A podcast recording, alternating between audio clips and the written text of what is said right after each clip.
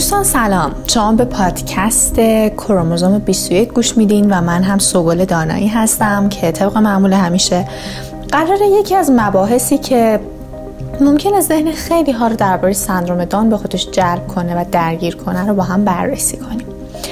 امروز در کنار خانم دکتر آزاده عباسزاده مدیر عامل بنیاد کشوری دیوار 47 هستیم و می‌خوایم ازشون بپرسیم که این روزها در گوش و کنار جهان صحبت های خیلی خیلی زیاد و ممتدی درباره سقط جنین سندروم دان شنیده میشه. خیلی ها این اقدام رو مذمت می‌کنن و خیلی ها میگن که اتفاقا اون پدر و مادری که داره این کار رو انجام میده خیلی هم حق داره.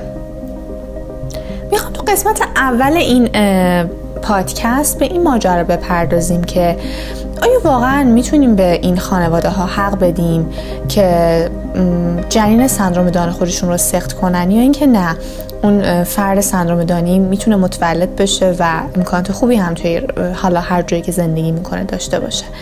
می‌خوام نظر شما رو به عنوان یک کارشناس بدونم. حالا از تاریخش شروع کنیم و بعد بپردازیم به مباحث دیگش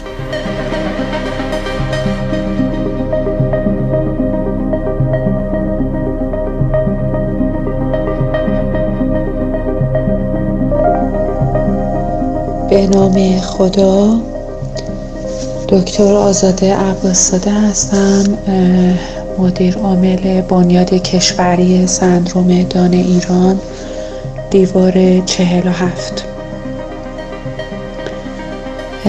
امروز در پاسخ به این پرسش در خدمت شما هستم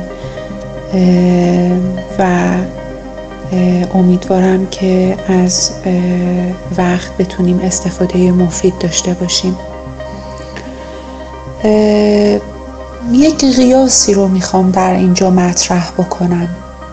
چندین سال قبل همینجا روی سیاره زمین یک سری انسان در حراجی ها فروخته می شدن و به زور در کشتزارها و معادن به کار گرفته می شدن و بسیاری از اونها برای جلوگیری از فرار زنجیر به پا و دستشون بسته می شد و برای کوچکترین خطاهاشون شلاق زدن یک تنبیه رایج بود. و تمام اینها فقط به خاطر رنگ پوستشون بود. به این علت که اونا سیاه پوست بودن. حتما در این لحظه تصورش براتون مشکل هست و تا حد زیادی شاید خنده دار و مزهک اما می‌خوام خدمتتون ارز کنم که نخندید. چرا که اون برده ها دوباره وجود دارن و شاید باورتون نشود. اگر به شما بگم که نظام بردهداری نوین و جدیدی بی سر و صدا به کار خودش داره ادامه می دهد.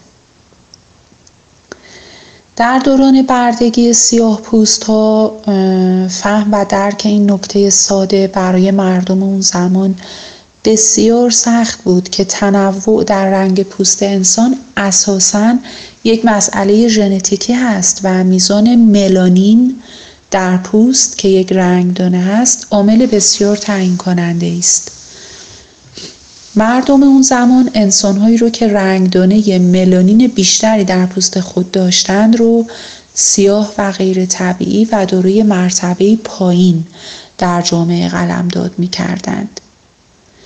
امروزه نظام بردهداری در آخرین پیشرفت خود جنین ها که در واقع همون انسان های آینده هستند که یک کروموزوم اضافه دارند جنین ها و همون انسان های آینده ای غیر طبیعی و داروی مرتبه پایین قلمداد می‌کنه و این جنین ها رو فاقد ارزش زندگی دانسته و اقدام به نسل کشی اونها کرده آیا شما از این نسل کشی خبر دارید؟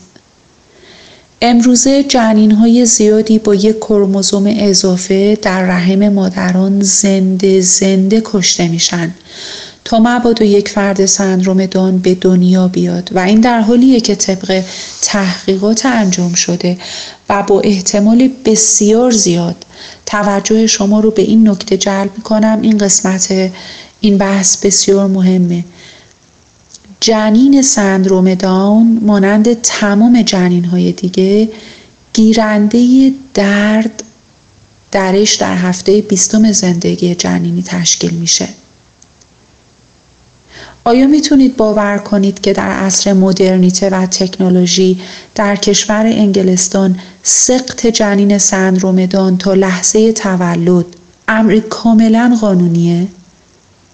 یعنی یک مادر می‌تونه تا لحظه تولد جنین سندروم دان خودش رو بکشه. فقط به این علت که جنینش یک کروموزوم اضافه داره و یک جنین به درد نخوره و هر وقت مرد مرد مهم نیست. در انگلستان نزدیک به 90 درصد جنین های سندروم دان از بین برده میشن. و این در حالیه که اعتراض ما به این قسمت هست که اگر یک پدر و مادری یک جنین سندروم دانشون رو نمی‌خواهند اوکی مشکلی نیست. منتها تا هفته بیستم تصمیم خود رو بگیرند. چون جنین گیرنده درد درش تشکیل میشه از هفته بیستم و برای مردن و میراندن تحمل درد می‌شود متحمل درد می‌شود. نظام بردهداری جدید به افرادی که می‌خوان در آینده پدر و یا مادر باشن اجازه می‌دهد که جنین سندروم دان خودشون رو بعد از هفته بیستم که جنین برای مردن متحمل درد زیادی خواهد شد هفته 25 هفته سیوم. اصلا هر وقت دلشان بخواهد. او را بکشند چون که اونها مالک بدن جنین خود هستند و این مسئله شخصی اونهاست و از دید اونها به من و شما مربوط نیست آیا باور می کنید که در کشور ایسلند افراد سندروم دان بالکل ریشهکن شدن؟ آیا خبر نسل کشی افراد سندروم دان در ایسلند خبر مهمی برای شماست؟ یا خیر؟ در کشور ایسلند و طی اعمال سیاست های بهداشتی خاص آمار به دنیا آمدن افراد سندروم دان تقریبا نزدیک به صفر هست.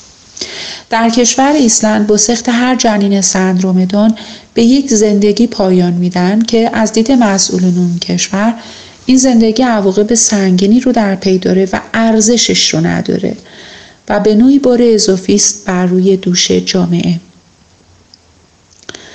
جنین های سندروم دان در بسیاری از کشورهای جهان گاهی به منزله برده با یک کروموزوم اضافه در بدن مادر و تحت تملک مادر گاه در دستان حکومت و گاهی تحت تملک بخشای بهداشتی و تحقیقاتی جهانی هستند.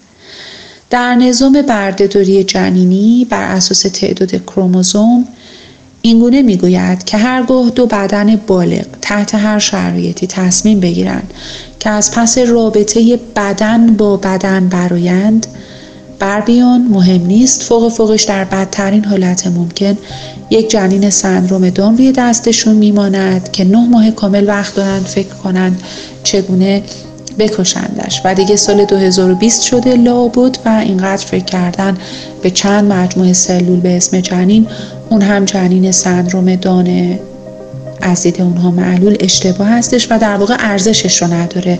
اینقدر فکرمون رو مشغولش کنیم. جنین های سندروم دان امروز همون سیاه پوستان چندین سال قبلند از منظر نگارنده و گوینده این مطلب. فرقی نمی‌کنه. سیاهپوستان بسیاری کشته شدند و مردند و هرگز وقت نشد عاشقی کنند و ازدواج. فقط و فقط به خاطر میزان رنگدانه پوستشون. و امروز جنین های سندروم دان میمیرند و وقت نمی شود که عاشقی کنند و بمانند. فقط به خاطر تعداد کروموزوم. بنابراین به عصر بردهداری جنینی نوین خوش آمدید.